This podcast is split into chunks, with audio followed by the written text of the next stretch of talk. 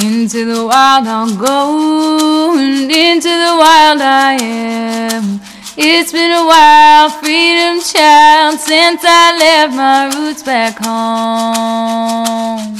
Into the wild I'll go, and into the wild I am. It's been a while, freedom child, since I left my roots back home. Welcome to the Free Birth Society podcast. This is a radical space for women who are ready to celebrate their autonomous choices in birth, motherhood, and beyond. Together, we'll learn about wild birth through personal narrative, we'll explore the politics of birth, and we'll analyze everything that relates to our lives as women from a feminist perspective. Here's your host, Emily Saldaya. It's been a while, freedom child. I my roots back home. Welcome, women, to the Free Birth Society podcast. I am here with another beautiful episode. Isn't this season awesome? Before we get going, I want to say that we are closing registration for the Midwife Within Retreat very soon. So please grab your spot if you are wanting to come. Come be in person with us. This is a once in a lifetime opportunity to learn the art of village midwifery with elder midwife Sister Morningstar. You can go to matriarchrisingfestival.com slash midwife within, grab one of our last spots, and I'll see you in May. Okay, another thing I want to mention here is that we just opened up work trade positions for Matriarch Rising Festival 2024. Come co create one of the most magical events on the planet with us. We would love to have you on our team. You can check that out and apply at matriarchrisingfestival.com slash work dash trade. I actually met today's guest at last year's Matriarch Rising Festival with her new little sweet daughter that she's here today to speak the story of. So, my guest's name is Heather, and Heather discovered her unplanned pregnancy amidst a hectic trade show circuit, and she realized her life was about to take an unexpected twist. She navigated debilitating pregnancy sickness as she worked in corporate America. She has her first birth in a hospital supported by a doula, but Heather wanted more. She wanted better the gaslighting that she encountered from her medical midwife during her second labor proved to be a pivotal moment in her journey, enabling her to find her voice and claim her life. Enjoy.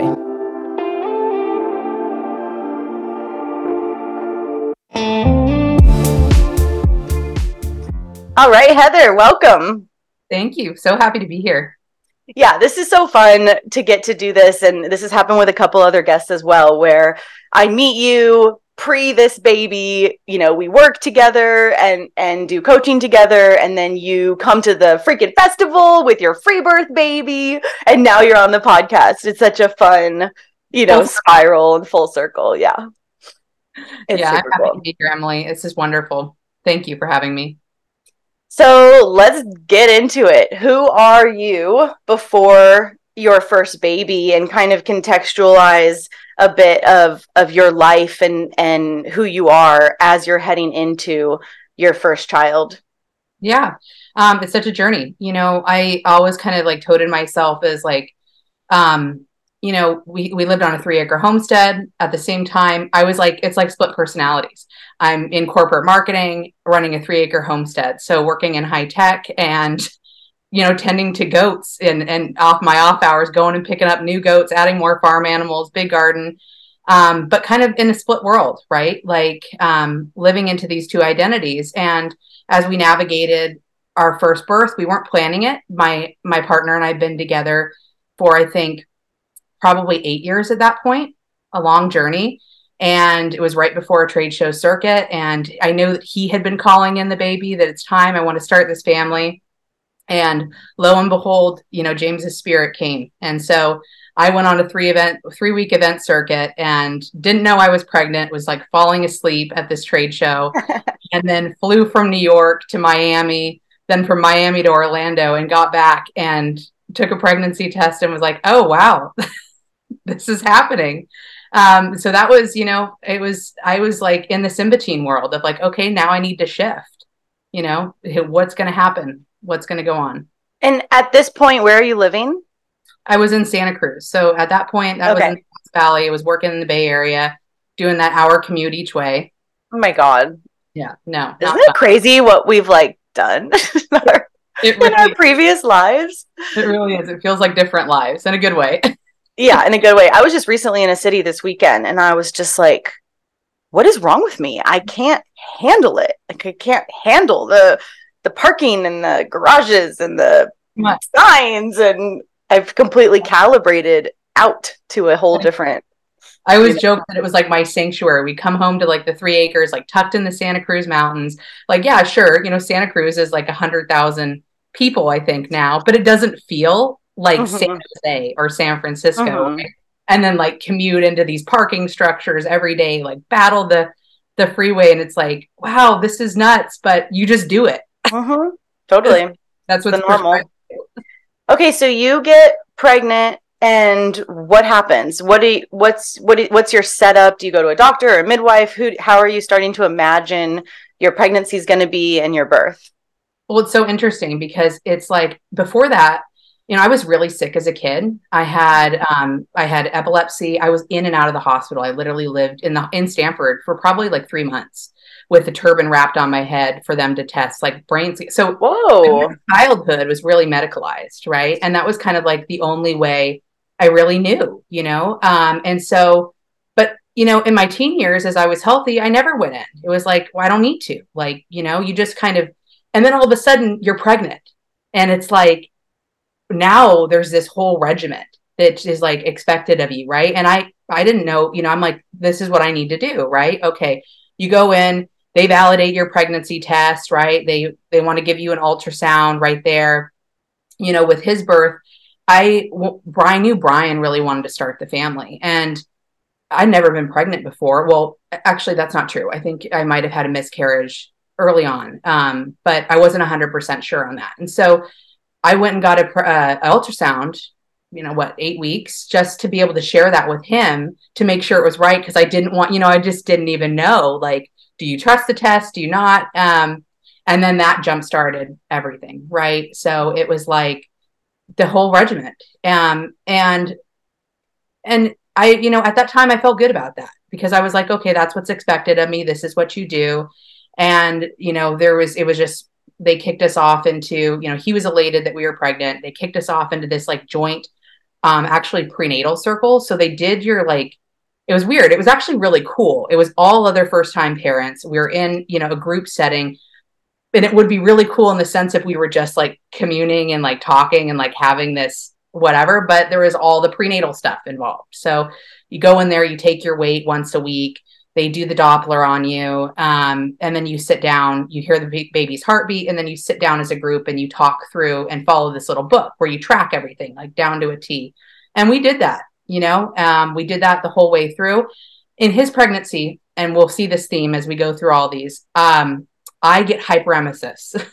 I'm one of those lucky people, which whether we say it's real or not, right, that I'm just vomiting like crazy.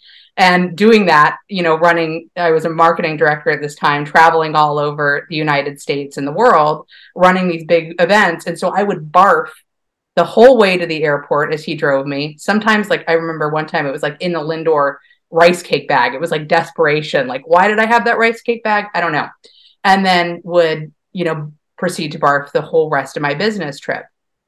Um, so that was one layer that was really threw me for a loop. And as we get to my last and my free birth, my I really owned that, right? Because this is a part like this is a part of my journey. And so um actually at one event, talk about like just the craziest experience. The, it had been happening for so long that I started vomiting blood.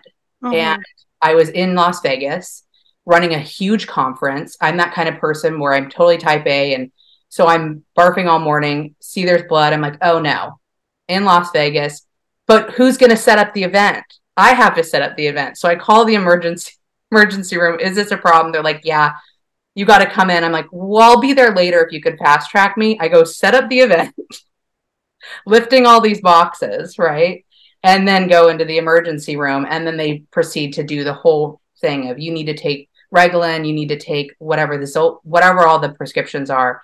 With this stuff and had deemed that I had um, severe varicose veins from the intense vomiting that came with HG.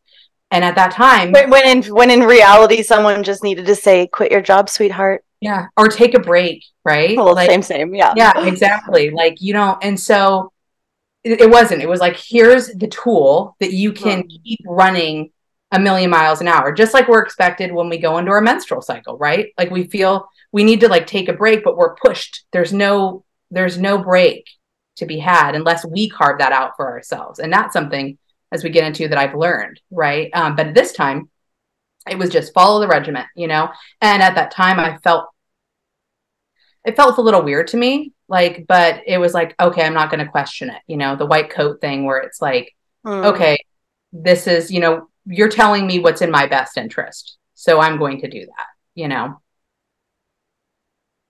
And so with his, you know, progressed on, and there was this was a big theme, you know, with James at about eight months pregnant, my husband, um, he'd had three back surgeries before this, and his back went out and he could not move. It was oh my god, town. I was running, you know, really intense work. You know, eight months pregnant, had been going through, you know, all of our appointments. I was fine. I'm, you know, I'm healthy. We stay active. We're doing all this, like, but it was the anxiety was intense at that point. He couldn't move. And it actually got so bad, they rushed him in to an immediate surgery. At that surgery, they snipped his, um, uh, where it releases spinal fluid. Whoa. So losing, losing spinal fluid. Um, you mean, so, you mean on accident? On accident. Oh my God. So they had to put him into another emergency surgery. At this surgery, in his back again, and this is his lower back, this is where they introduced a staph infection. Whoa. And so after that surgery, he got a staph infection in his spine. And I was eight months pregnant and it was crazy. It was like this whole, like living in this hospital, right? Like, and now he is, I'm having to give him a PICC line, uh, intravenous medication twice a day at home and have then flush everything after three hours at eight months pregnant, trying to like own what my body's doing. And all the while, like navigate as you know this first pregnancy of like what's this going to look like? And what are my fears? Like i i knew i wanted to have a natural at this time of what i thought natural birth which meant like no epidural right at the hospital. I had a doula friend that was really wonderful um, and she supported me. Um, but you know she even she had had her home birth before that and was like you know why don't you have you know have you thought about this? It wasn't really a conversation but i was like I was so on this trajectory of like this is what needs to do, and all the women in my corporate work talking, you know, about like, whoa, you're not gonna, you know, are you gonna do? Are you gonna vaccinate? Are you gonna do this? You're not gonna have an epidural. I mean, that was crazy, you know. But the fear I had to sit with was, can I handle this? Like all these people around me are like that th- having not having an epidural is crazy, right? So it like puts me in this headspace all the while dealing with Brian's health thing. So at that time, he's this went on for like two months this this PICC medication. So right before I gave birth is actually when he finally got better. And there was a time when I, I thought I was going to lose him. Like it was such a severe thing. Like the doctor, I was like, "What is the likelihood of this becoming really bad?" And he's like, "We just have to see." Because it was in his spine, underneath, you know, it was in, inside of him. And so I'm like trimming goat hooves. I'm like mucking stalls. I'm barfing. And super pregnant oh, and like so emotional, right? Like, what is going on here? But we get through it. And um And are you guys like pretty alone? Oh yeah. Like, I mean, we have family over there, but it's like yeah, there wasn't, you know, there was some people rallying around us, but it was, yeah. I mean, like Brian's boss at that time built me a stand where I trimmed the goat hooves on, which was awesome. And they were like, that family was amazing. But they have kids, right? He's running a company. It's like, as far as like a lot of support to like help through this, it, you know, nobody was coming in and helping me with the PICC line or any of this stuff. It was us. But at that time, we didn't have kids. So, you know, it was much more manageable than if we were in that state now. And so how how is your mental health heading into your first birth? Oh, it was rough. Yeah there was a lot of like feeling i was definitely feeling sorry for myself why am i you know but and then having to grapple with that like and i don't think i grappled with that at that time but it was like it was a part of this journey right? Like of self awareness. and realizing like I got to put my big girl pants on and we're just going to handle this, you know? Um, and I had a, a, friend at that time that had had a natural birth at um, Sutter Hospital, which is in Santa Cruz. And it's like, if you're going to give birth in a hospital, I mean, this is the one. You get a balcony, you get your own room. They have a birth tub or a pool in their tub that you can't birth in. But of course uh, not. But you can, you know what? You can look at it yeah. and you can you can think about maybe going in there at some well, point. you know what I told them? I said, I'm in there and I'm going to give birth. Like, are you going to like, and I'm just going to do it. Are you going to pull me out of there? And they're like, oh yeah, oh yeah, we'll pull you out of there. like, I don't know. I could get pretty mean. Like, you might not want to see pull me out of there. And it was like this, like almost joking, but kind of like, no, really, like you. No, no, we'll actually pull you out. yeah. No, no, you're on our turf, honey. yeah, exactly. So, you know, we do the whole thing. We're in these like the the centering groups is what they call them. We're going through it, right? And then um tour the hospital, all the stuff they put you through to like get prepared, pack your hospital bag. Um and James came, you know, right on right on the clock. I knew when he was conceived because I had that 3 week event circuit you know and that was the only time. It was right before there and just by you know by god's alignment it was like i was ovulating right on that day when we did it. And and his spirit was for sure called in like in a needed way. His game changer for our life. Um but his birth you know it was like it was like the unicorn like hospital birth. It was straightforward. Like my labors are pretty quick. Um i was grateful that i had my girlfriend that was a doula because she gave me some good guidance that i didn't know at the time. And that was labor at home alone uh, at home as long as you can right? Um, before like going in there and you know right like avoid prison. Exactly. Avoid the bright lights avoid all that until you know and it wasn't even that she was pushing me there because she had had her home birth until i choose that that's where i need to be is you know right um so we you know our last night before he was born is we walk you know go for a walk on capitola beach. We went and had lunch at like Britannia Arms over there. Walked up the sand. It was beautiful.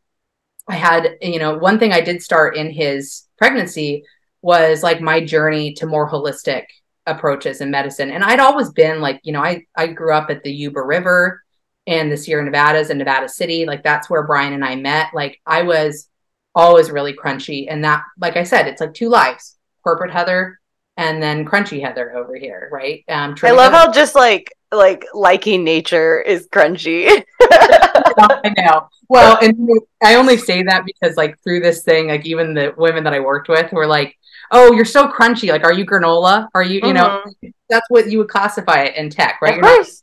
not city, right? You're not doing this. Like, it's abnormal. Mm-hmm mine maybe was a little more, you know, I was like sleeping at the river. Yeah. So, you know, last night the before the birth, it was like went on that beautiful walk, got home. And the one fear I really had of not having experienced birth was what's this gonna feel like? Like, am I gonna, you know, it was like almost like people describe, well, it it feels like you're about ready to die. That's what somebody I remember telling me. So in his labor, it was like, which is totally not the case. I mean, for some people it is people it is, but I mean, it's like how we frame it, right? Like, of course, it could feel like that, but at the same time, like, it's the level of resistance I felt. It, for me, it's the levels of resistance. If I'm resisting it, it's going to feel worse than if I allow it to wash over me. And that's what I learned through the subsequent pregnancies. But in this case, um, yeah, it came on in the middle of the night. I remember waking up at 1 a.m. in the morning and it was like, boom, okay, this is it. Um, and then just labored by myself all night long, you know, uh, trying to rest as much. And then come the morning time, called my doula. And I'm just being quick on this one because I want to spend more time on our other ones. But she came down and she got there about 7:30 and I'm like writhing a bit at that point, right? And she goes, I think you're probably around a six. And I'm like, okay, well, I feel like I need to start pushing. And she's like, oh, well, then we need to go but I had been, you know, I internalized a lot. So in my head, I'm like, you know, working through this. And we get there, and sure enough, you know, spent that whole car ride in transition. Don't recommend that. Nobody wants to be in a car in transition. That was horrendous. Get to the hospital, and yeah, I was, you know, they do the the check, right? It's like, um, yeah, you're eight eight centimeters. And the nice thing about that is that they don't make you do any paperwork when, you get to the hospital that close. So I spent some time in the pool there. Well, uh, a lot of hospitals do. You got you got lucky that if they put that off. I've seen I've seen women, you know, near crowning being made to sign stuff and answer questions. Yeah. Yeah, that's that's cruel. That's cruel. Mm-hmm. Well, we got up. I remember we're in the elevator and I'm like writhing, not I'm keeping it together, but she didn't push the button and she's like, "Oh shoot, I'm sorry." so we are just standing in the elevator for like 3 minutes. And we get into the room and I get into that tub. Um, and I had these blessing way beads that my beautiful women made for me up in the Sierra Nevadas um, in our hometown. And I'm holding on to those um, and handling it, but it was intense. And I was vom- I started vomiting, and I'd been vomiting that whole pregnancy. That I knew that was going to be for some, and I probably called that in a little bit. And so they gave me an IV for water for, and she could not find my vein, and I'm mm-hmm. like, sit still. And that is the hardest thing to do when you're sitting in a tub in transition with bright lights all over you, right? And she's my whole arm at the end of it was black and blue. She finally got it that was a mistake. It was like, you know, then you're tethered to this thing. And sure enough, then the projectile vomiting comes. So bless my doula's heart, who's like holding this tub, like catching it, and is like, "Are you done?" I'm like, "No, I'm not done yet." Um, yeah, and then you know, of course, it's like the the thing you can't stay in here now. You got to go lay on the bed.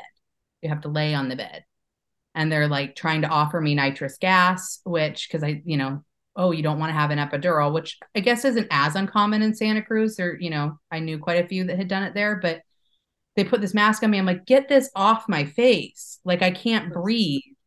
Like, you know, no, thank you. Uh uh-uh. uh So, um, it's barbaric. it is. It's, you know, it's like, and I'm, you know, whether it's coming from a good place or not defeats the fact that it's. Like, of course, it's not. making all attempts to drug women in labor is not coming from a good place. It's coming from an indoctrinated, like, this is what I believe is what I'm supposed to do to help you. And it's so far from the truth, right? That's not what we need as women in that moment. And, and there was a fear that I had with his birth was tearing. I had this weird hang up on what it would feel like to tear. Of course. It's not weird. That's really yeah. common. Well, it is totally, but it like just and then you realize like it's so intense like, you don't even really feel it in that moment but i remember like okay now you need to bear down there was so much even though i made this whole birth plan like no coach pushing none of this right everything gets kind of thrown out the window um and my body wasn't ready yet even though he came really quickly like knowing what I know now, I wasn't ready to push. And so I mm-hmm. pushed against it and I pushed hard because, man, I'd been trimming goat hooves and hauling hay and doing all this. Like I was ready for that push. and what happened? I tore mm-hmm. because I pushed against my body. Uh, I didn't feel the tear, but it's just interesting because that never happened with my next two births. Mm-hmm. Um, so, and then, you know, the Pitocin, all that, right? It's like, then the, it's like the massage just I remember, you know, and then getting stitched up. He's so beautiful, have him on my chest, right? And it's like that was excruciating. You know, I mean, that was probably worse than the birth was getting stri- stitched up right after of that. course. Just insanity. Um, and we stayed there for two days. And then, you know, that was the start of my motherhood journey. And um, one of the big pivotal moments where there is I knew I wasn't going to vaccinate. And so that was what really started going down. You know i didn't i didn't take any of the vaccines through my pregnancy. I know that was like a crazy thing that people looked at. They're like what? You're not you know always pushing back? I'm like no i'm not going to do it today. You know not and i just you know held firm on that. I'm glad i did. Um this is something that kind of came up in my like teenage to early adult years uh is where i started to learn a little bit more about this but not as much as i know now right because i didn't really need to when you're a a person by yourself, you're like, oh, what? They push one a flu vax on you a year. When you have a kid, what is it? I'm like 76 now, 76 vaccines in like the first year or so. It's crazy. So, um, that kind of started this journey. And I remember in, you know, or me off to this trajectory. And then it's expected of you that you go to these wellness visits, right? Like, I don't know why in my head I didn't realize that any of this was optional. It was mm. like because they don't say it is. You don't say it is. So you're as this person that's like type A, I'm like, oh, I have to do this. And then I'm just following along. And at one moment I'm like, why the hell am I going to these visits? Like, and I remember our pediatrician, she was actually, she was, she's like, yeah, you don't need to be here. She was, I got lucky in that department. She never, and you got some basic honesty. Got some basic honesty. Um, and I always I needed to scratch beneath the surface because I was really sick as a kid. I was in and out of the hospital. I highly believe that that was because of a vaccine injury. Right. And um and that you know I went into hmm. febrile mm. I went I had all this stuff. So I pushed and asked for her because I needed her help because you can't get any of testing done. You know, you have to have somebody in the medical system's help to do it and we found out that um, he has the MTHFR gene mutation. Like I, you know, so I was really grateful that I didn't, I knew enough to not put him through what could have, what could have happened mm. his body could have really suffered from, given the added layer of that inability to detox, mm-hmm. right? Um, and then I just stopped going, and you know, and she was actually supportive of that. I could use that that tool when I needed to, if I absolutely needed to. Like if he one time he smashed his finger at a daycare in the door and he, it was bad. So we needed to, uh-huh.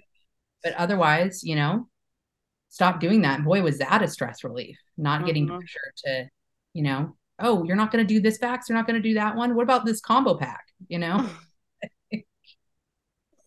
yeah. A combo pack. Combo pack. Good old combo pack. Oh, okay. Wow. So then with um and if we can shift, I can go into kind of Junie's. You know, this kind of started my trajectory, and it's so okay. Actually, this is a good point.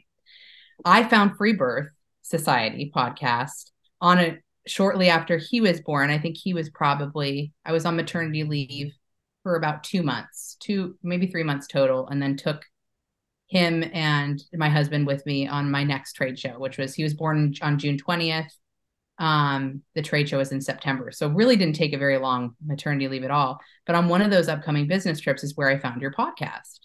And this really kind of kickstarted this whole aha, like what? You know, uh, and I remember it was um, one of the stories was like how the love on this woman, you know, she has this beautiful free birth, and then the women are tending to her as equally as they're helping to tend to the baby. And this concept of like, I think a lot of us we get lost you know, everybody comes visits you after birth, you know, at least for me, and they're like, "Oh, let me see the baby." There's no tending to you as the woman, a part of the baby, the nourishment that comes with that, right? That was a big aha moment for me, and and something I really wanted to call in later. Mm-hmm. Um, but this, you know, I consumed your podcast just like crazy. It was like, wow, this is beautiful. Like this, this feels right, right, and like this is this is awesome.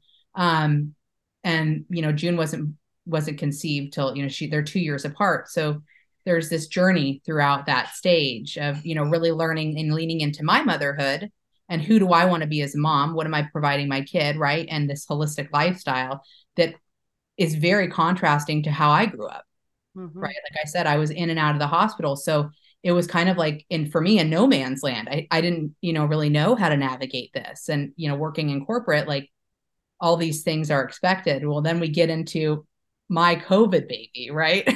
so that's the whole the whole other side. So if um yeah, I can I can talk through that a little bit. Yeah. Um yeah, so we consciously called in June. Um, you know, and all the while before that had been listening to Free Birth Society, been diving in a bit more, um, joining some more like homeopathic groups, like ways to to figure out how I could even just like treat myself. And the, you know, this will come to kind of a head when we talk through Millie, but like, what are the tools out there, the resources, the natural resources that I have and the natural abilities, and where's the community, right? And I didn't find actually your community till a bit later until we actually connected after June, but this was the start of it where the seed was planted at that point, right? So with June, we called her in, and I kind of started back on the same course and then realized like okay i wanted to have a home birth this time i got you know back engaged with with the um, on-site doctors then realized no i want to do a home birth this time and i think i had the thought of like maybe free birth was an option it's hard to think back but i maybe that i I wasn't capable of that yet. Or how do I do that? Right. And um, excuse me, medical yeah. midwifery in the home is really until until you the wool is like lifted, it really seems like the best of both worlds. Yeah, it does. That's what it felt like at that time. Yeah. I knew so many women, like beautiful women that had had their home births, right? And the thing is, is it's every person is unique. Every you know midwife versus midwife is unique and i would say that as i compare both stories with james and june june's birth was much harder. Mm-hmm. um, and this is what i actually contacted you for is to unpack from the birth trauma that I, I left this situation. So coming in with this mindset of i'm going to be safer at home right? I this is more comfortable for me. I mean you know his birth i when i left his birth i was on top of the world. I at that time because i felt you know yeah there was stuff i didn't like you know they're like let me check you and i'm like get your fingers out of me. Like no i'm in the i'm trying to do my thing here and i don't need to be like fingered while i'm doing it please like but they you know oh, okay that's expected of me. When we get into you know the midwives i'm interviewing a lot of midwives. This woman came recommended to me by my my close friend and um, i love her to death but i know she didn't necessarily know you know. Um, it's hard to know exactly how each one operates right? Of course. Uh, and i felt also like- also a lot of women that are recommending their midwife haven't critiqued what's happened to them so, like, of course, they still had sutures and directed pushing and da da da da, but it happened on her bed and she yeah. got to be fed right after. And she got it's so much better in some, you know, like crazy cognitive dissonance way that unless they're critiquing what they had, you know, they're just recommending more medical intervention without even really grasping it. Exactly. Well, and then it yeah and it's kind of like you say it it's actually when you flip the switch uh, and i've heard you say this before it's almost worse when it's in your home own home. It can be. When you start to look through that lens because then oh, it's it's not like you get to leave the place and never look at it again. It's also like the sister wound mm-hmm. you know like it doesn't you kind of expect to be treated um like robotically you know be a number in the hospital right but when you endear yourself to one specific woman for months and she's in your home and she meets your kid and she hears your dreams and then does the same bullshit that betrayal can cut so much deeper of yeah. course yeah and that was a lot of this because i found her um and i felt like we we connected i really thought i did my due diligence of saying like i really want to have my own autonomy i don't need someone to be like i don't want you like touching me and all this stuff. What I need is when I, I come to the transition, this is what I said. When at transition, I just need someone to affirm me, mm-hmm. to hmm. hold space for me, right? I, I really want to minimize checks. I don't want this. And she seemed good with that.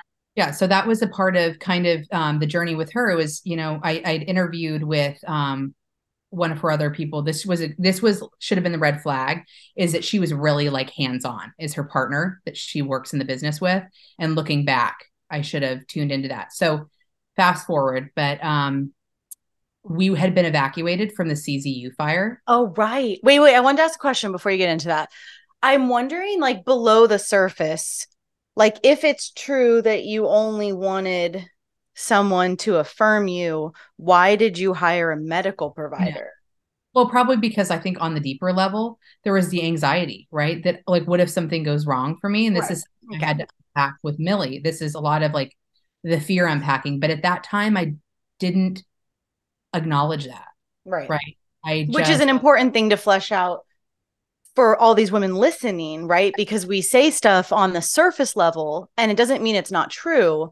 There's just also trace it back. Like you you know why not have a friend? Or da da da da right? If it's just the exactly. affirming and transition like dig i'm speaking to listeners like dig deeper to be honest about what you're really wanting to see if it's in alignment. And i think that's the key thing is once you can find out what it is then you can tackle it mm-hmm. you have to allow yourself to lean in. And yeah. and fear is like fear is a part of a, a, part of our journey with this right? Because there's so many voices all around us telling us you can't you can't do that or birth is scary or this or that. And so we have to like unpack all of that. And that's something i had to do is with her is i think i i called a medical midwife in because i had that fear. And even at that time when i didn't acknowledge that or i gave myself like this vanilla this vanilla icing to you know make it feel better like oh i just want mm-hmm. you to in transition i think what was really there is like can i do this mm-hmm. i don't know you know and so i had that fear of like as i look back and i reflect i opened my space up mm-hmm. to become sabotaged because i did not unpack my fear mm-hmm. because i didn't acknowledge or allow myself to acknowledge that fear right and then do the work do the work in it you know and i didn't have to because i had someone there that i could just like that could just tell me what to do right? And that's you, yeah and you I, also didn't know yet that medical midwifery is birth sabotage. I know. Well you know? yeah. and now i know is like but i i guess i didn't even like like try to consciously look at that. Yeah. like what is this going to really shape out to be right? When when i'm was essentially offloading my responsibility and my my autonomy to this other person right? Like of course it's going to be sabotage because i'm literally like i mean and we'll get it i'll i'll talk through how this happened in the sense of like you know like e- even to fast forward a little bit even why I, I didn't have a water birth with june because i didn't fill my own pool. Was i looking you know all of a sudden i was looking for her to do that like to tell me that it was okay to do that mm. you know? Like when i look back and take radical responsibility, right? I had, I was trying to take my power back by having a home birth, mm-hmm. by trusting, you know, somebody that I thought a different person. but why am I trusting somebody else when yeah. I'm the one that, you know, I'm the most yeah. powerful one here. I'm the birthing mother here. I should you should you know that though? Yeah. Yeah. Exactly. And should I allow myself to know that? So that, you know, started the trajectory with her. Um, and before birth, you know, right before I gave birth, we were evacuated. So all of a sudden I was kind of sent on this like spiral. And I did all my prenatals, I did my my stuff with her. Um, I did a few even in um, the doctor's office, like just to keep uh, it was a lot easier to get paperwork through them. So navigating like high tech maternity leave is demanding. They hmm. require hmm. it's not necessarily demanding, they just require like check boxes checked and proof right? So it makes it like, and th- I'll well I'll share when we get to Millie's how I navigated that mm-hmm. by not engaging in this. Right? It's totally doable. Mm-hmm. It's just thinking outside of that checked box. Mm-hmm.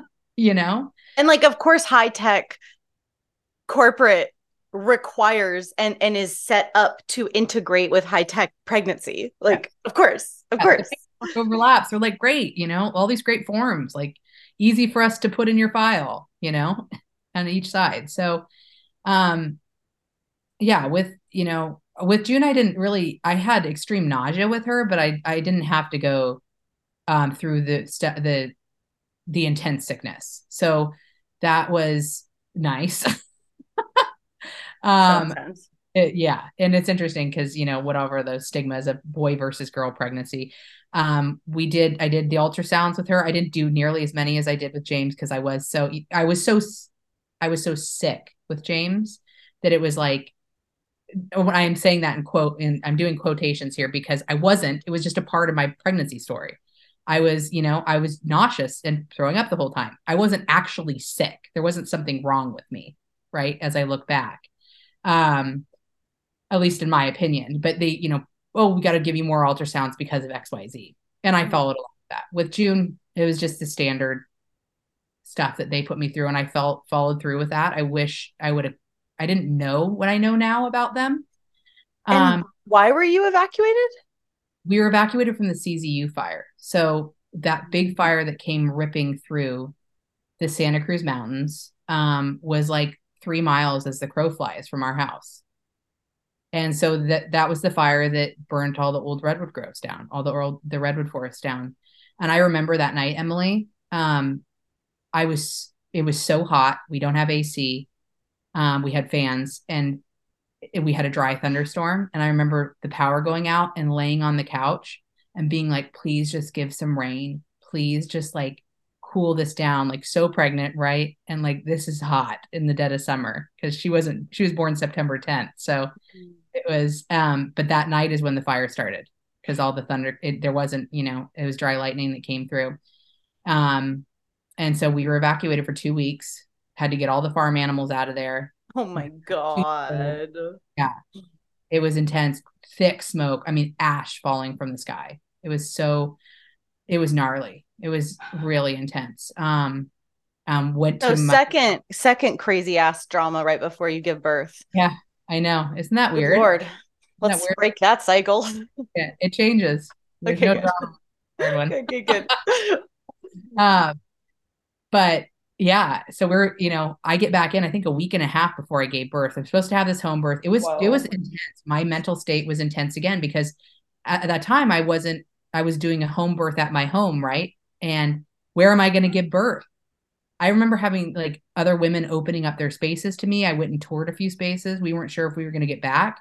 We weren't sure if our house was still going to be there. Like Whoa. you know, and being prepared to have a newborn, right?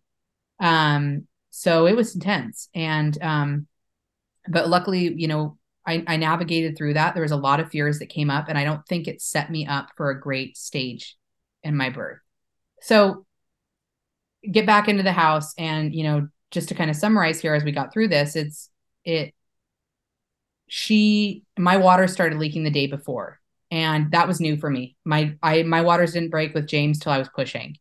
So that threw me for a loop and she wasn't born till the following day like 35 hours later right? Uh, which i was grateful that she actually didn't medicalize that. She didn't force me to go in. She wasn't you know but um when it came time for her to finally show up the following day at about 11:30 i my labors are now becoming very precipitous and she did not believe where i was so we got caught into this kind of like tandem of where she checks me i knew she i shouldn't have let her check me i was five Mm. centimeters and that was at like 1245 You're also a second time mom who had a primary first birth, like yeah. uh, and just to put it into context fast birth. I meant not first five, birth. five centimeters june was born at 216 Right. Ugh. And so- dumb. time she wanted to leave she That's was like insane. I felt like she thought I was dramatic. And so, but this goes into that, like, right, where I had to acknowledge this when I went through my stuff with Millie or my pregnancy and my birth with her is like, why was I outsourcing to her?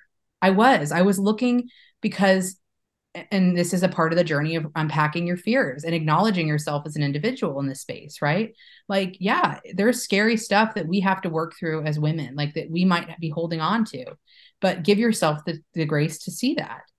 Um, and then you can heal from it right? But i didn't do that with her. So i you know i was like hey i'm i'm feeling really close. And she's like i actually think you're plateauing. And i'm like what? And she wanted me to go walk around the property that was thick smoke. It was dark outside and it was noon. It was like black skies. And I- Plateauing? Literally, who would ever say that to a mother? and she told me to go God. Go walk the property or go take a nap. So trying to heed her advice, because for whatever reason, I'm like trying to waddle my way to bed, un, you know, probably edging on transition at this point. It was excruciating. And then she's I'm like having contractions, like I'm losing my head because Gross. I'm in this, I'm in this rift. So I'm Right. starting and then she's like, "Oh, Well, right, and she's gaslighting you in labor. So to tell you that what you're feeling isn't actually true, and of course she knows best because she's the authority, and you've already set that up with her. So she's literally gaslighting what is real for you in your body hmm. as you're about to birth. and then I'm second guessing now my body course, that's what gaslighting means. Yes. Yeah. So then then she says this to me. She's like, I say, you can't go. I'm not going to be able to call you. Right. I'm but I'm not saying it that calmly, right? I'm like, because I'm you know, popping out of my head. And she goes, Oh, that's great. I love when husbands call. And I'm like, no, you can't go. This is, you know, probably very shortly before I give birth. And she goes, You are here.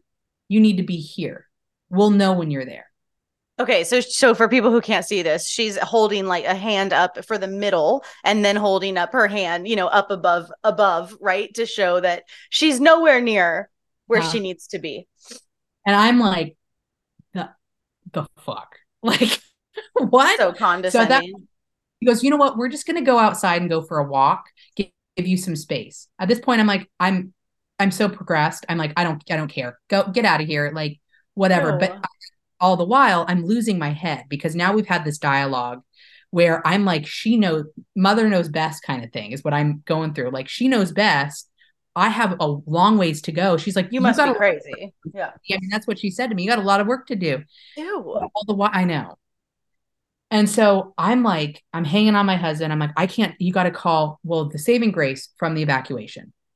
Uh, doula reached out and said, I would like to support you virtually um, because you're going through all this. Do you need just some women witnessing? Right.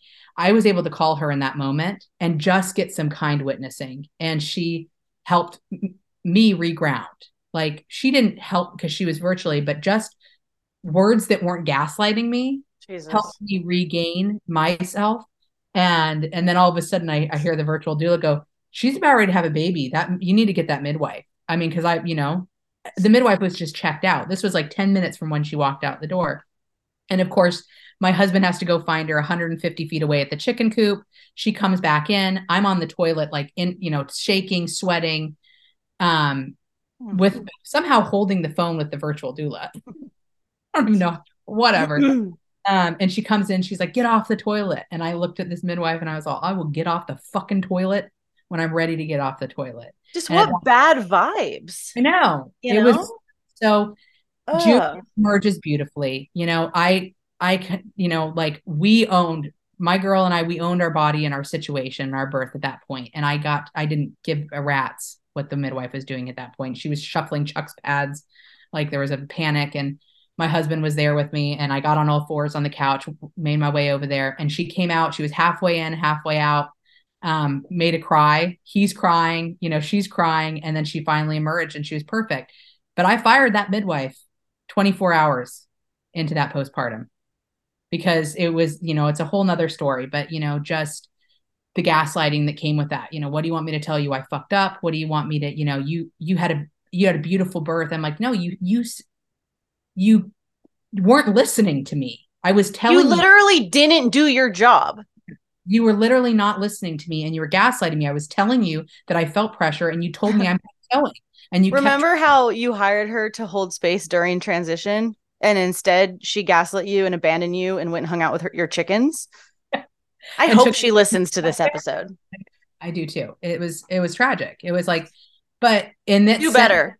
yeah, do better and and listen to women. Listen to women because we actually know something when we're going through that, right? Like so the the big lesson was that was no wait, I do know. I knew my body was close. I was close. Yeah, so that that started the journey uh, unfortunately threw me in obviously into a weird postpartum depression because it was like a, a starting this birth in this crazy way. So that really led to this healing journey for me of like why am i this people pleaser? Why do i just go with this flow? And this is a big theme with millie's pregnancy um is like you know why am i not leaning into myself? So to move through that and this is where we connected emily because this is where i reached out to you on that healing journey is to unpack that right um so i kind of full force go into this um i need to own my voice I need to own my voice and who I am as an individual and why is this conditioning that I've gone through? What is it? Let's acknowledge it. Let's put it all out there and face it, right? It's ugly to face, but that's the only way we get through it. So Brian and I do a huge change. We move across the country, connect with you, um, and you know, start calling in more like-minded women of like this is the kind of life I want to live, right? I want to I want to live in my voice. I want to live and um and protect my children and and heal from whatever I have that I'm carrying. Right. So we move across the country to Maryland, knew we wanted to to call in another pregnancy. Um absolutely beautiful journey. And we get over here and and call in a, a third baby. And this is where it really starts into this, right? Um, where I really test myself and I I go through this stuff. And do you know at this point that you're doing a wild pregnancy and a free birth? Yes. I knew that I wanted a free birth. I knew that I wanted a wild pregnancy. Um, however, I had to get there. So um, with with this pregnancy, I'm you know we're we're still like in the throes of of kind of the COVID-ish things. People are working from home. Um, the company I'm with at this time, and still currently, it's long hours, really demanding schedule, and I I get I'm sick again. I'm just all day. And I'm like, I can't do it like this. I'm not going to do it the same way I did before. So at eight weeks, I went in to get the diagnosis because I need I needed something to share if I was going to take a leave. Um, and that was my plan is if it kept going on like this, if I couldn't create scalability, I was going to take a leave so I could find that scalability. Well, this is what kind of puts me into the forefront of really having to face my um my people pleaser this is like kind of the theme that I go through in this pregnancy of finding my voice. We're in there, and of course, you know, they want to onboard me. I say, no, I don't want to be onboarded as a patient. I just, I just need this diagnosis. Like I need this formalized. And they go, okay, well, we need to give you an ultrasound. I'm like, I really don't want to do an ultrasound. I say no several times, right? And then no, but we'll just do it for two minutes. And I agree. And and so in, you know, she did. She snapped one picture. It was quick, but I left there going, ah man, I'm doing this, I'm engaging in this again. Um, it did end up becoming helpful for me to have that one when I fully left. But um, this is where I reached out to the community and the free birth community. And I, and actually, you gave me, you know, pointed me to the homeopath that we kindled a really beautiful friendship. And I started to find my own health journey. So I we agreed that I was going to do some get a full panel blood testing to see because I have had gastrointestinal um, issues like my whole life. I've been struggling with severe heartburn, esophagitis. Never wanted to take the like the whatever whatever they call it, Prilosec or something, you know, for the rest of your life. Didn't want to do that, but maybe this was contributing to what I was dealing with so intensely in pregnancy. So what's this healing journey look like, right? Um, so I go back in at 11 weeks just to get the blood panel just to get the blood panel for the naturopath um, because it's covered by insurance. And they coaxed me in to another ultrasound. And I left that and I said, and that was totally unnecessary. Yeah. It was needed. Like it wasn't needed. Right. And I is like, I'm never going back into this. I'm not for nothing. I'm not going to go back into this system. I can't. And then I had to face myself of like, why am I people pleasing like this? I say my words, I say no and then you know it it gets like whatever right worn down a little bit. So i really had to face that. And so i i took stood away from every other thing right? I never got onboarded officially as a patient but i was like i'm going to take full radical responsibility for me as an individual from here on now from here on out. So from that 11 week mark on i did what i wanted to do right? I i went and I, I got acupuncture when I felt like I wanted acupuncture to help with my anxieties or my like or the the nausea. I worked with this naturopath to work on my diet and I I cut and went to a therapeutic diet to like really regain my health and it was heal it was extremely healing to mm-hmm. tune in and see what is my body saying what does my body need right working with nature natural medicine um, and it helped i mean i still was sick the entire pregnancy like you know nauseated but I was able to take it with a new light. I owned it, you know, and I was like, okay, this is something that's happening to me. I'm it's going to happen, whatever. Um how, what do I want to make of it? You know, like what's this I'm not going to be a victim in it anymore. It's just going to be what it is and I'm going to connect with my beautiful baby. I'm going to connect with my body. And so I used a fetoscope if I, you know, at like 20 weeks, like trying to find, just trying to learn myself, you know, can I find baby?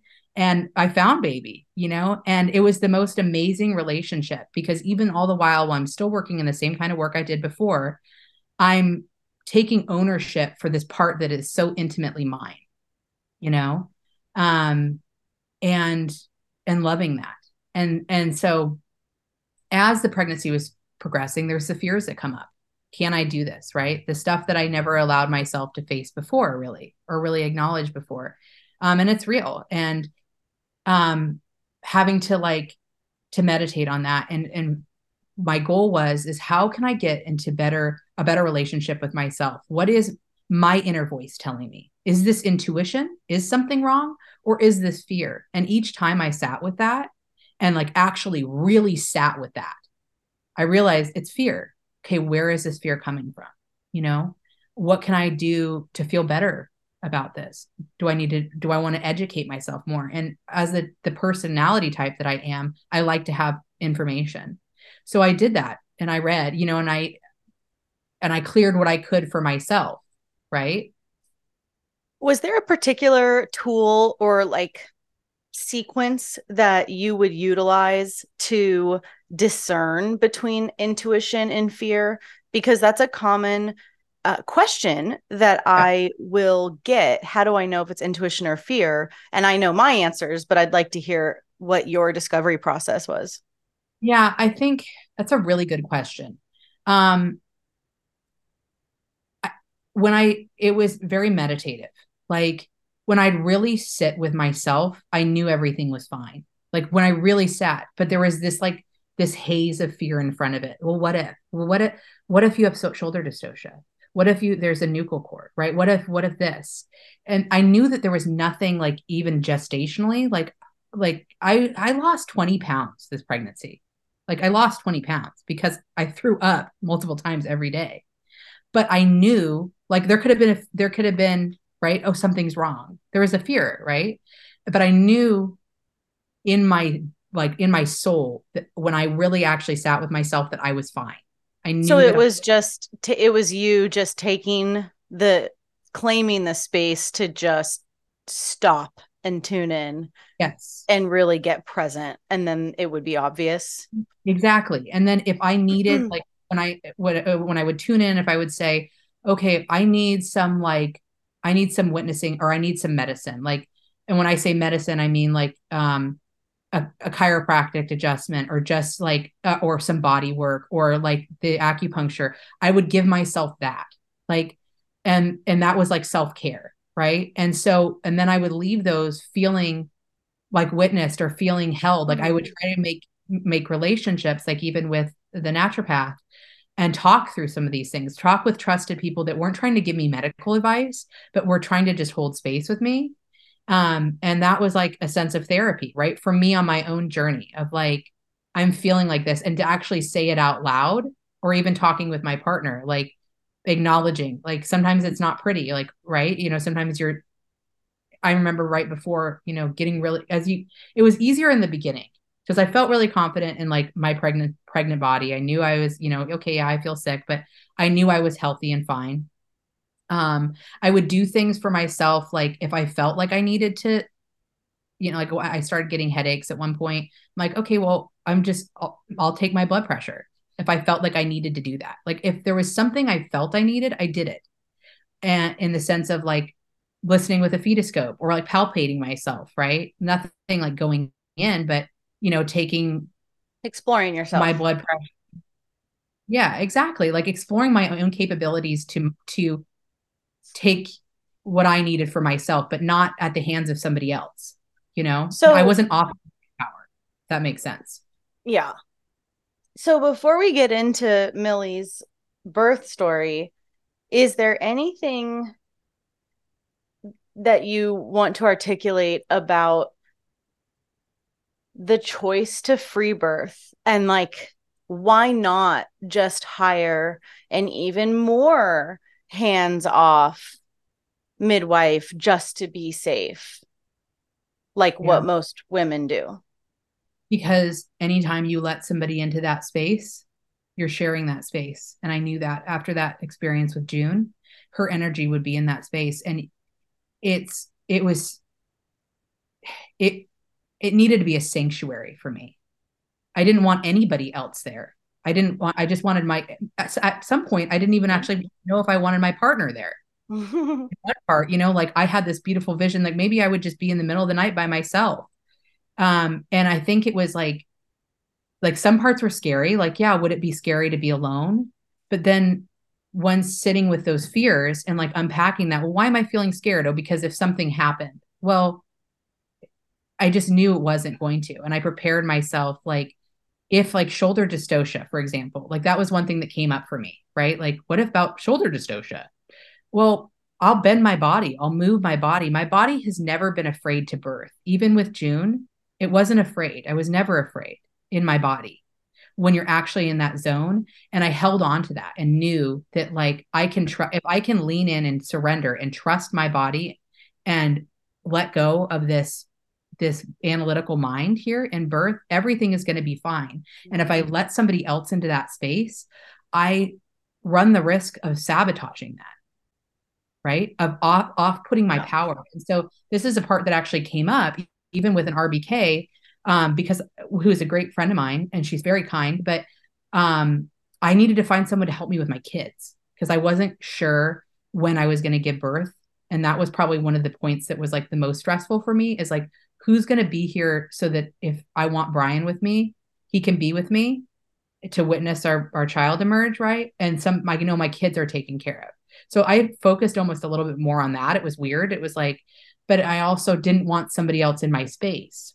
Mm-hmm. I needed somebody that was comfortable with birth that wasn't going to call totally the police or something on me. And I ended up not needing any of that because they were asleep. exactly. I know, but we need the backup plans. Um, so then, you know, the other part that helped me work through my fears is actually I was listening to one of your podcasts with Sister Morningstar on it, and she was doing the newborn's first breaths. And she said something that really stood out. This is as I was getting farther through my pregnancy. I've been doing all of my own prenatal care, getting to know my body, getting to know my baby, um, listening to Yolanda's birth affirmations, which were amazing. Um, and then I heard Sister Morningstar call out something that said, uh, you know, you need to unpack your fears before birth. And I had this fear of stillborn for some reason that kept coming up, and it came up in June's birth. So I actually reached out to Sister and not for necessarily help in the birth at all, but just to like how what are tools I can use to unpack this and just have like wise women witnessing. That was another really cathartic thing. And we ended up kindling actually a really beautiful friendship and connection that was like very organic, very natural, right? Like came together for both of us. Um, and she offered to actually like if I needed support in birth at any point, you know, I could reach out to her or which I didn't feel like I necessarily needed, you know, but it was really nice to have that offer and actually did come in handy um, for one chapter in the third stage. Um, so we continued on um, with the pregnancy. Uh, the I was in prodromal labor for probably five days before, and the night of, um, I could feel things coming in waves. I had a really bad flu before that, and so I was in this denial state of like feeling like oh my gosh i'm having like a leg of this flu coming back on again. So at like 1.30 in the morning i'm like up like oh great here it comes. And then go back down and lay down. And all the while i'm actually in labor but like not acknowledging it right? And at that stage of getting into this birth um, i remember like when i fully released all my fear and it was the day before and i remember this feeling of peace and this was really key is i was like i am ready I am ready for this to happen any way that it's going to happen, and I'm going to own it. Right. Um, and that was a really beautiful thing of surrender. And lo and behold, like it started to take shape at that point. Um, and I remember it was so easeful, like starting into this. So at about like 2:55 in the morning is when I finally came to the conclusion, okay, I think I'm actually in labor, right? This is actually getting really intense. Um, and I was like, I better call my husband and have him come up here and help me fill this pool. Cause at this point now, I don't think I can fill the pool because I've been in denial thinking that I have a weird leg of this flu lasting. And he comes up and um, very graciously, I'm, you know, it was so calm. Everything was so peaceful. And Emily, like, literally, it just went into full force. Like, but there was no fear at that moment. And so the only thing that came up as it was progressing is he's up there, he's filling the pool, and all of a sudden, like 15 minutes into it, I'm like, oh my gosh, my body's like pushing. And I'm like, whoa, whoa, whoa, wait, wait. So now, like all the, the work I did, right, to prepare, I'm like, this is really quick. And so I'm like taking full ownership. I'm checking myself, right? Like I'm like, okay, I'm gonna see. I can feel like something. And I'm like, and my body is pushing. Like in, you know, like I'm not doing I'm just in that moment. And I'm like, whoa, this is quick. So I started to doubt myself for a second. And not doubt myself, but going, this is really quickly, this is happening really soon. Um, and I, you know, I said, he goes, oh, You think the baby's going to be born when the kids are going to school? And I'm like, Oh, no, no, nope. I think this is going to happen really soon. This is at like, you know, three o'clock in the morning, 3 15. Um, he's getting the pool ready. I'm like leaning over stuff. My body is pushing. I'm like, oh my gosh, my body really is pushing at this stage. And I'm like, do you want to check me? And he's like, me check you? And I'm like, well, I don't know what I'm feeling. Because this is like, I don't either. but just like these sweet moments of connecting, like the rawness, right? And I was like, okay, yeah, yeah, no, I got this. And um, but that was the stage. And then, you know, the pre-prep before that is like working with Sister Morningstar was like, you know, just surrendering, letting go as we were talking through this. Like you need to just let it wash over you. And I remember those wise words and and the knowing in myself on my self journey is like, this is just going to be what it's going to be. Your body is amazing and it's got this. So he gets the the pool ready and it's literally only got 12 inches in it because we ran out of hot water. And I'm in the pool writhing around. I think I actually Googled what does 10 centimeters look like right before getting in that pool, Emily. And it was like a bagel. And I'm like, well, this can't be a bagel. Forget it. Let it go. And literally, it was, I, you know, I check myself again. I feel the water's bulging. My body is, you know, bearing her down. The water's rupture. It was beautiful. It was crazy. I feel her drop into the birth canal. And it was like everything split open, not in a bad way, in a powerful way. And it wasn't really painful. It was intense, but it wasn't really painful. And as soon as I surrendered into that and let that thinking mind go, everything started taking shape. I took the washcloth, I was holding holding it over myself underneath the water, asking my husband, you know, get in here. And he's, you know, he's behind me, but I'm like, she's coming now. And this is all in a span of like maybe 20 minutes, right? From like it just happening so suddenly. And all of a sudden her head's coming out and he catches her. I had thought at one point, do I want to catch her? But uh, it felt right in that moment that I wanted his hands to be the first as I held my body and gave and gave way to that. And he passes her over to me, and it's just the most incredible moment of power of like it happened. It can happen this quickly, this quickly, right? Um, and I'm in the in the pool with her, and I, I pass her over my legs, sitting there for a while, and get out. And then it's time. I felt it was the time to birth the placenta and I lean over this pool. And this is where, or this bowl, and this is where it kind of takes a little bit of a turn because as the placenta comes out, the membranes stay in and separated from the placenta. And I wasn't concerned at all. I, you know, I think, you know, that could have been a place where I could have sabotaged myself. Mm-hmm.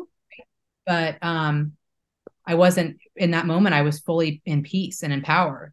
Like she, it was the most beautiful I would even dare to say painless experience of this birth, intense but but pain free, compared to June's, where when I was losing my head, it was excruciating. It was the most painful thing I've ever experienced.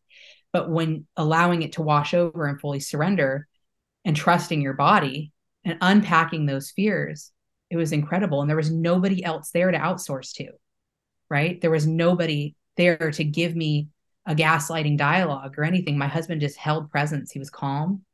Um, so when this placenta came out and the membrane stayed attached, I tried to tug on them. They wouldn't come. And I'm like, okay. Well, and he's like, well, is this, is this something to be concerned about? I'm like, no, not right now. I'm not bleeding a lot.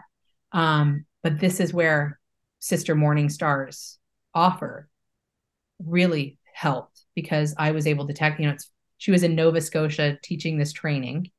Um, and you know had no cell service. So I text her over WhatsApp a picture. She um to the few people I said that I would, that you know, asked when she was born. She goes, "How is everything going?" I said, "It's great, except for there's some me- there's part of the placenta is stuck." And she's like, "What?" And so I sent her a picture, and she walks me through of turning the membranes, twisting the membranes like a rope. And I'm trying. I've got the baby, um, twisting the membranes, they're still not coming, you know? Um, all the while, and I didn't know this until I connected with her at your festival, is that she was twisting with me, chanting on the other side in Nova Scotia. Bless her beautiful heart.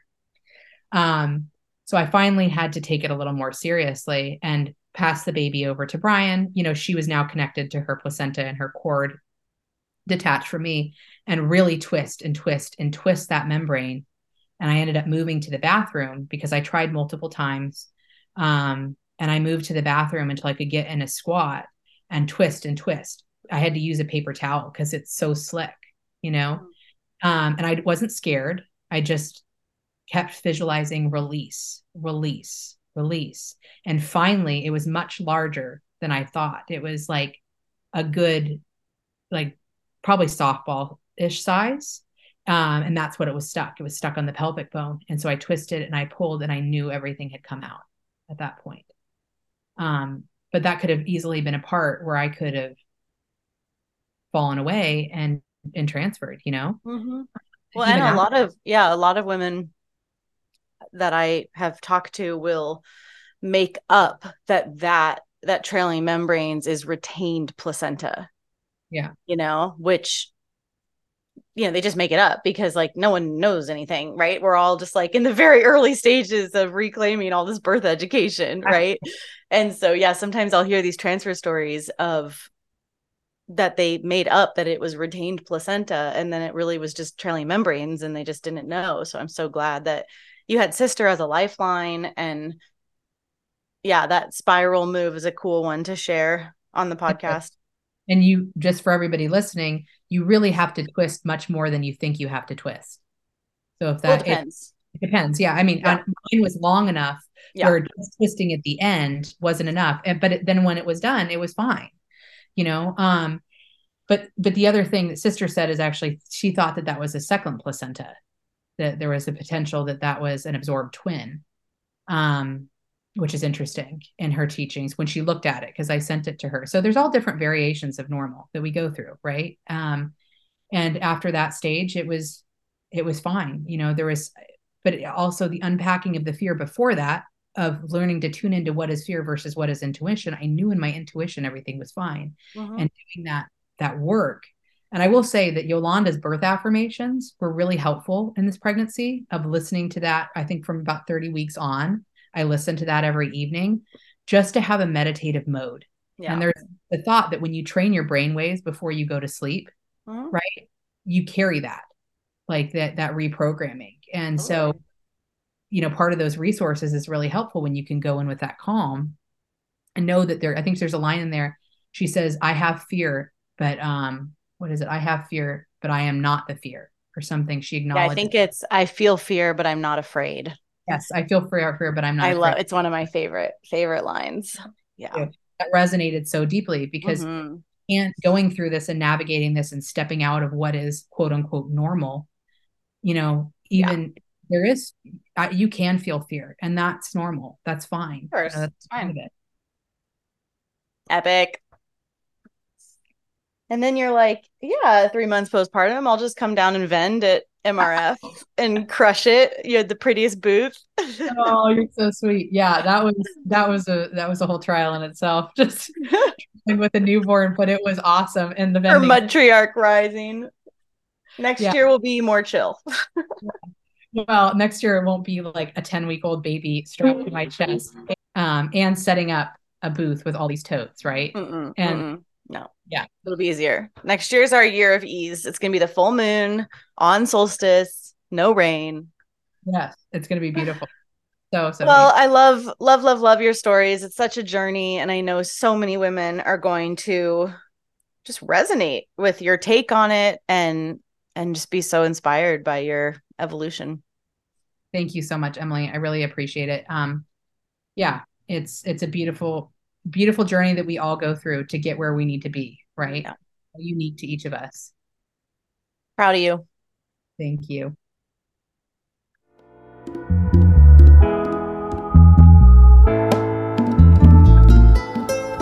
I hope you enjoyed the show today. You can support this podcast by donating to it on freebirthsociety.com and leaving an awesome review on whatever platform you listen on.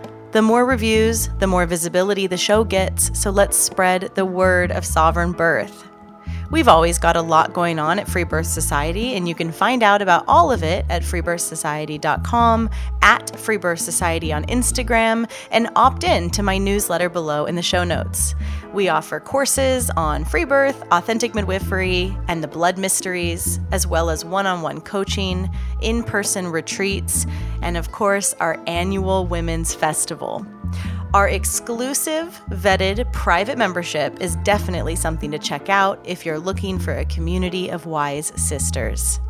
Together we rise. We must speak our stories, claim our lives, and support one another. This is the living revolution, and I am so grateful to be in it with all of you. I'll leave you with our epic Free Birth Society theme song, Wild Woman by Aruba Red. I honor you for the wisdom you held, the ancient traditions of plant medicine and womb magic. I feel the spirit of the ancestors as I place my hands upon my belly. This sacred portal will be honored. Eons upon light beams of survival, withstanding